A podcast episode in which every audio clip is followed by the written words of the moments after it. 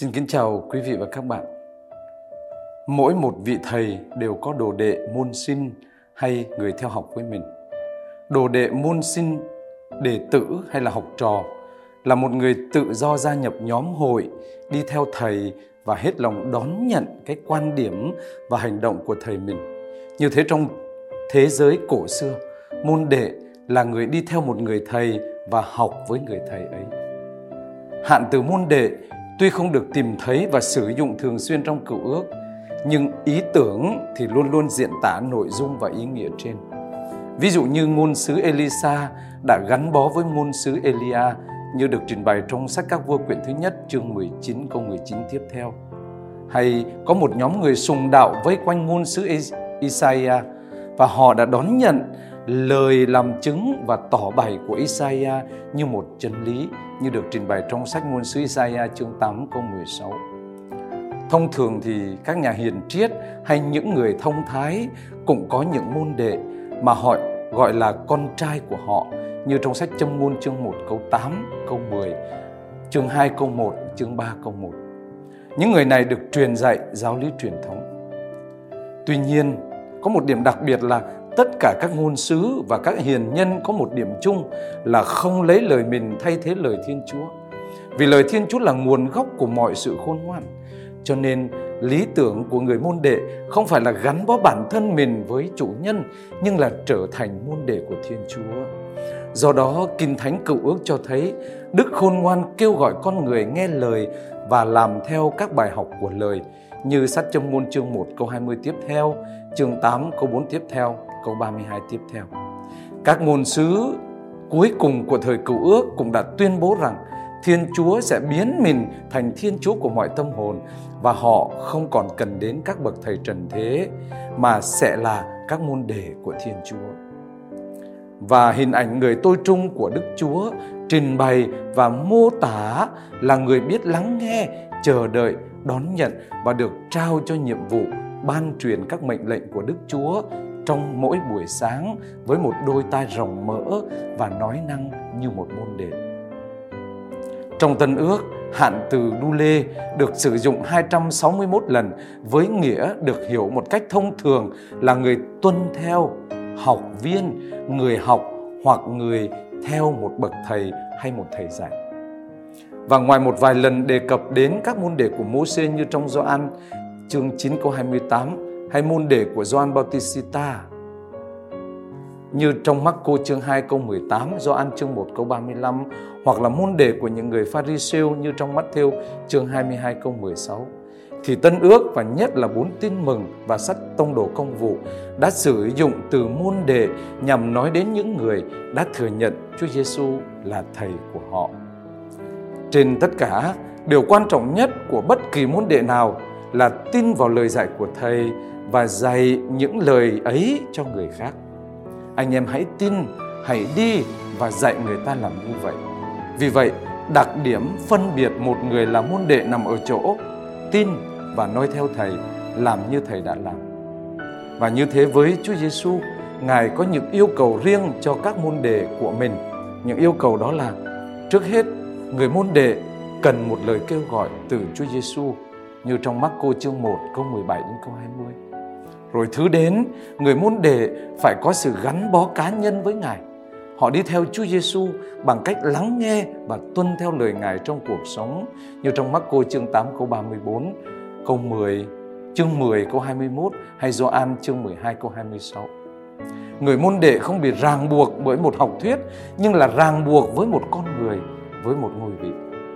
Rồi tiếp tục, người môn đệ của Chúa Giêsu được mời gọi chia sẻ vận mệnh của thầy mình, đó là vác thập giá, uống chén của Ngài và cuối cùng là đón nhận nước trời từ Ngài. Vậy theo mặt khải Kinh Thánh, khuôn mặt người môn đệ được trình bày như thế thì rõ ràng và chắc chắn Đức Maria, mẹ của Chúa Giêsu, hoàn toàn được gọi là người môn đệ hoàn hảo của Chúa Giêsu. Và đó cũng chính là đề tài mà hôm nay chúng ta cùng nhau chia sẻ. Công đồng Vaticano thứ hai trong hiến chế tín lý về giáo hội Lumen Gentium số 56 đã khẳng định sự cộng tác của Đức Maria trong việc cứu độ con người với đức tin và sự tuân phục một cách tự do. Và số 58 của hiến chế ấy nhấn mạnh ý tưởng về Đức Maria là môn đệ hoàn hảo của Chúa Kitô. Trong thông điệp Marialis Cultus, lòng sùng kính Đức Maria số 35, Đức Giáo hoàng Phaolô thứ 6 đã viết: Đức Maria đáng để chúng ta noi theo, vì mẹ là môn đệ đầu tiên và hoàn hảo nhất của Chúa Kitô. Đức Trinh Nữ cũng đã tiến bước trong cuộc lữ hành đức tin, đã trung thành hiệp nhất với Chúa Con cho đến bên thập giá. Trong tin mừng Mát-thêu chương 12 câu 46 đến câu 50 tường thuật một câu chuyện là đang khi Chúa Giêsu giảng dạy thì mẹ và người thân của Chúa đến thăm. Ngài nói với những người mang tin về sự xuất hiện của họ rằng: ai là mẹ tôi và ai là anh em tôi? Và Ngài đưa tay về phía các môn đệ, Ngài tuyên bố: đây là mẹ tôi, đây là anh em tôi. Vì phàm ai thi hành ý muốn của Cha tôi đấng ngự trên trời, người ấy là anh chị em tôi, là mẹ tôi. Vậy đối với Chúa Giêsu, tương quan môn đệ gần với tâm tình của Ngài hơn là tương quan gia đình. Vì tương quan môn đệ bắt nguồn từ việc thi hành thánh ý Chúa Cha. Do đó, từ bản chất, việc thi hành thánh ý Chúa Cha lớn hơn là việc làm mẹ Chúa Giêsu. Và điều này được áp dụng phù hợp cho Đức Maria, một con người luôn luôn đón nhận lời Chúa, suy đi nghĩ lại trong lòng, lắng nghe và xin vâng theo thánh ý Chúa và trở thành người tin đầu tiên của giáo hội. Thánh Luca trong sách Công vụ Tông đồ chương 1 câu 14 đã liệt Đức Maria trong số các thành viên của Cộng đoàn Tín hữu Tiên khởi. Và lời đáp trả của mẹ trong biến cố truyền tin: tôi đây là nữ tỳ của Chúa, xin Chúa cứ làm cho tôi như lời sứ thần nói, là lời xác minh nơi chính con người mẹ một định nghĩa về người môn đệ hoàn hảo của Chúa Kitô. Các thánh giáo phụ mà nổi bật là Thánh Augustino đã xác tín rằng Thánh Trinh Nữ Maria rõ ràng đã thi hành thánh ý Chúa Cha, và do đó việc mẹ trở thành môn đệ của Chúa Kitô là điều tuyệt vời hơn là làm mẹ của Ngài. Mẹ được chúc phúc trong việc trở thành môn đệ của Chúa Kitô hơn là làm mẹ của Chúa Kitô. Như thế, Đức Trinh Nữ Maria là người môn đệ hoàn hảo của Chúa Kitô. Mẹ trở thành hình mẫu cho tất cả chúng ta trong tư cách người môn đệ, biết đặt cuộc đời của mình vào trong tay Thiên Chúa, tin vào Ngài. Vì chắc chắn một điều, đức tin của Đức Maria không bao giờ dừng lại.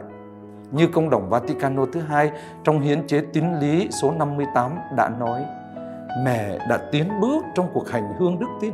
Mẹ đã liên tục biến đổi đức tin của mẹ với mọi biến chuyển trong cuộc đời mình bằng cách suy gẫm lời Chúa.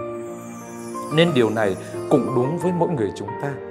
Chúng ta phải liên tục đổi mới và cải cách đức tin của mình dựa trên các sự kiện trong cuộc sống cùng với việc suy gẫm về lời Chúa. Chỉ bằng cách này, chúng ta mới có thể tránh đi một đức tin chết, héo tàn và đạt được một đức tin sống động thực sự. Chúng ta cùng cầu nguyện với Đức Mẹ, người môn đệ hoàn hảo của Chúa Kitô. Thân lạy Đức Maria, mẹ thực sự là diễm phúc, vì mẹ đã đón nhận con Thiên Chúa làm người trong cung lòng đồng trinh của mẹ. Nhưng thưa mẹ, mẹ còn được diễm phúc hơn bởi vì như là một môn đệ hoàn hảo của ngôi lời nhập thể làm người, mẹ háo hức tìm hiểu thánh ý Thiên Chúa và trung thành thi hành với thánh ý của Thiên Chúa. Xin mẹ giúp chúng con biết noi theo mẹ trong việc đón nhận lời cứu độ của Thiên Chúa nhờ quyền năng của Chúa Thánh Thần, để lời đó nói với chúng con trong cuộc sống hàng ngày và mang lại sự phong phú của sự thánh thiện, hầu chúng con mới thật là môn đệ đích thực của Chúa Kitô, bằng cách háo hức mặc lấy lời Ngài và đem lời của Ngài ra thực hành trong đời sống của mỗi người chúng con. Amen.